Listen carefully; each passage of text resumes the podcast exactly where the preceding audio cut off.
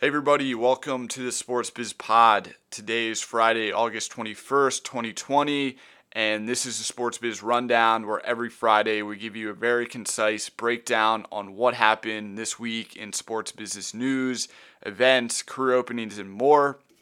I'm your host, Nick Hayden, the founder of Sports Biz Group, and we launched Sports Biz Pod to give you very inside access to the minds of investors, athletes, entrepreneurs, and sports and entertainment, and then also give you a weekly update on what happened. So hopefully this is very helpful to you. So thank you to all the loyal listeners that have been following along uh, the podcast since we recently started, and the new ones that are coming in. Um, before we jump right into the Sports Biz Rundown covering the top sports biz news, I want to give a quick shout out to Manscaped for sponsoring this podcast, where they were able to hook up our listeners with a 20% off discount code using the code SBG. So thank you to Manscaped for that. They provide some of the best male grooming products out there on the market. Um, whether you use it personally or you think it would be a great gift, please use our 20% off discount code and hopefully save you some money there. So, huge shout out to Manscaped. Use code SBG. And moving on to the top sports biz news stories that we'll break down for you. Um, coming out with some COVID uh, 19 and sports updates that have been recently happened. So, coming from the U.S. Food and Drug Administration, they issued an emergency authorization allowing public use of saliva based tests for the coronavirus developed at Yale University and founded uh, by the NBA and NBPA. The test is known as Saliva Direct and is designed for widespread public testing and screening. So, the potential for a rapid, um, rapid return and cheap to uh, e- uh, easy to administer saliva test will have some implications and, and difficulties, but it's definitely a right move uh, in the right direction to get fans back in the stands. So um, I've personally used Saliva Test, and it's great for you know quick results and um, still highly accurate. And until a vaccine is created, this is a good alternative to screen fans and personnel that could be coming into stadiums and isolating people that might be risk to uh, COVID uh, before they get into the stands and, and, and potentially infect everyone else. So this is kind of interesting news here, and we'll, we'll follow some updates about other innovative solutions to make sure that you know games can happen safely with players and fans. So moving on to another COVID-related story coming from the New York Mets. They had two of uh, two of their games postponed after two of their members have tested positive for COVID nineteen. They were initially set place to play the Miami Marlins and then the New York Yankees. So they will be putting that on pause for right now, but that's coming from the MLB.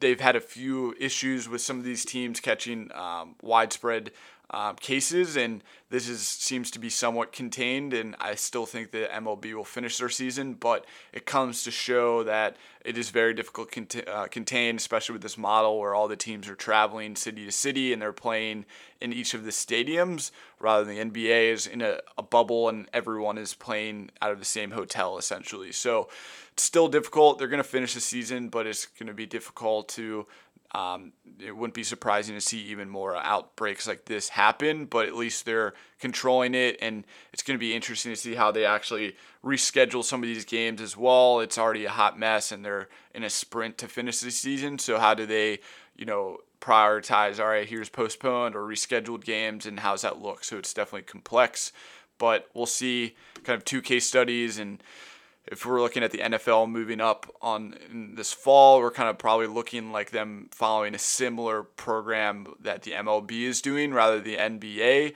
given this sheer size of the team, equipment, and whatnot. So the NFL seems to be taking note with either using saliva tests or other type of um, things that have worked for the MLB, NBA, NHL. So these are kind of more cases coming up, but we'll see how that can contain. So moving on to some news about new change uh, coming in sports with the Washington football team announcing this week that they just uh, brought on Jason Wright to be their team president. He's a former player for the Arizona Cardinals.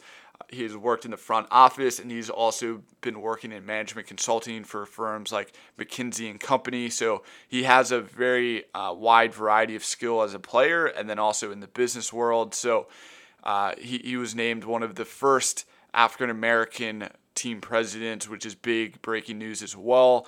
So this is gonna be interesting to see how he steers the ship. But he's one of the most qualified people for a position like that, and that's great news to see. And um, you know the, the Washington football team has been struggling with some toxic culture, so having someone like him to really set uh, them in the right direction, that's uh, seems like a great you know initial step forward. So we'll we'll follow that along and see how that progresses. Another story around change is with the LA Clippers. They're looking to change their uh, naming rights on their newly acquired stadium, and they partnered up with CAA uh, to be the uh, agency to find the next naming rights deal. And usually it's going to take maybe a few years for this to actually solidify. And it's usually a 10 year deal and hundreds of millions of dollars. So this is a kind of a new um, initiative here with the Clippers bringing on CAA to find.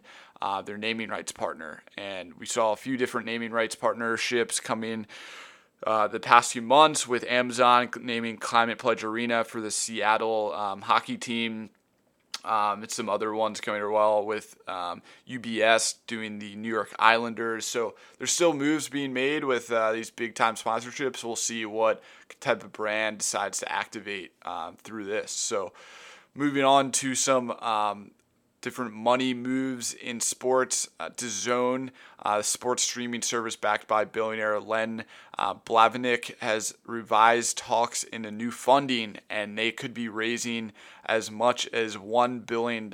So, DAZN is uh, one of the fastest growing media streaming services. Their, their mobile app is top performing on the App Store as well. Um, and they're looking to raise a lot of money to continue to distribute uh, globally. So this is uh, some big news here, and um, that's a lot of money. So they could potentially even be looking to go public.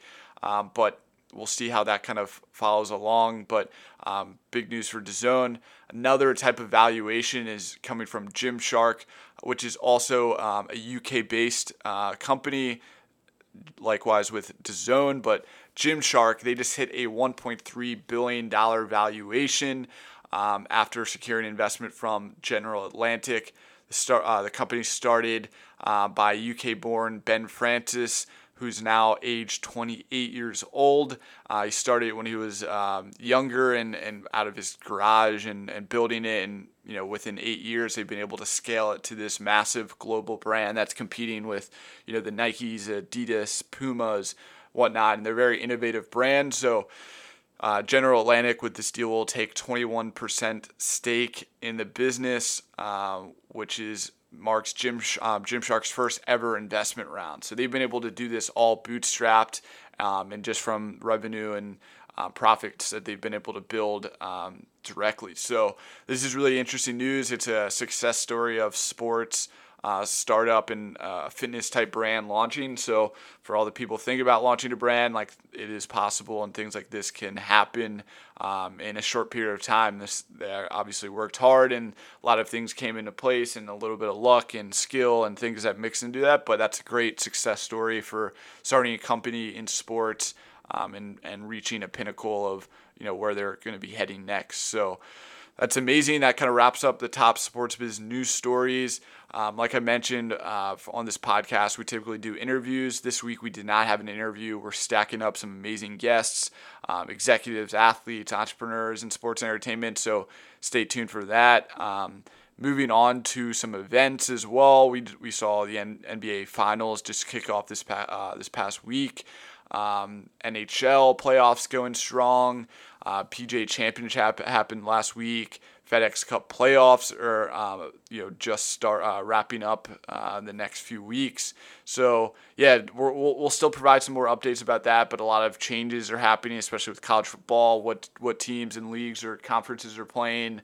Um, and then some of these, you know, Kentucky Derby is happening September 5th, but it's happening with significantly less fans. The Masters Golf Tournament happening in November 12th to 15th, but no uh, spectators or patrons. So we'll provide you with some more updates about that with teams um, and, and uh, schedules and how that's being updated uh, with the calendar. And wrapping it all up with Sports Biz Careers, we get sent career openings uh, for people in our network, and we also find the best career openings. So we'll go through them really quickly, and hopefully that's helpful to you. But for entry level roles, Pledgit is looking for an account executive. They are a uh, community fundraising platform for nonprofits and different initiatives. Great company.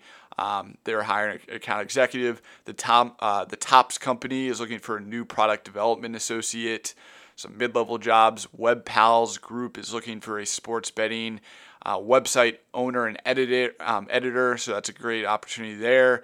Uh, Legends is looking for a manager of corporate hospitality sales. Senior level roles. Endeavor is looking for a senior vice president, uh, production executive. And then finally, this is a kind of a funny type of role, but Bud Light Seltzer is looking for a chief meme officer. Um, they've been offering to pay, um, I think, this next CMO, chief meme officer, um, I believe $5,000 per month for three months, and you have to make about 10 memes per week. Um, and I'm sure they're hooking you up with a lot of Bud Light Seltzer as well. So um, thought that was kind of an interesting type role that just opened up and kind of a joke, but they are also serious and they are paying money for that. So um, those are uh, top sports biz uh, career openings. Hopefully, this was helpful. Thanks to everyone that's been listening to this podcast. I know this is a quick, uh, concise rundown, but hopefully, this time that you spent with this was helpful to you. And we want to hear more from your feedback. What are you looking to see?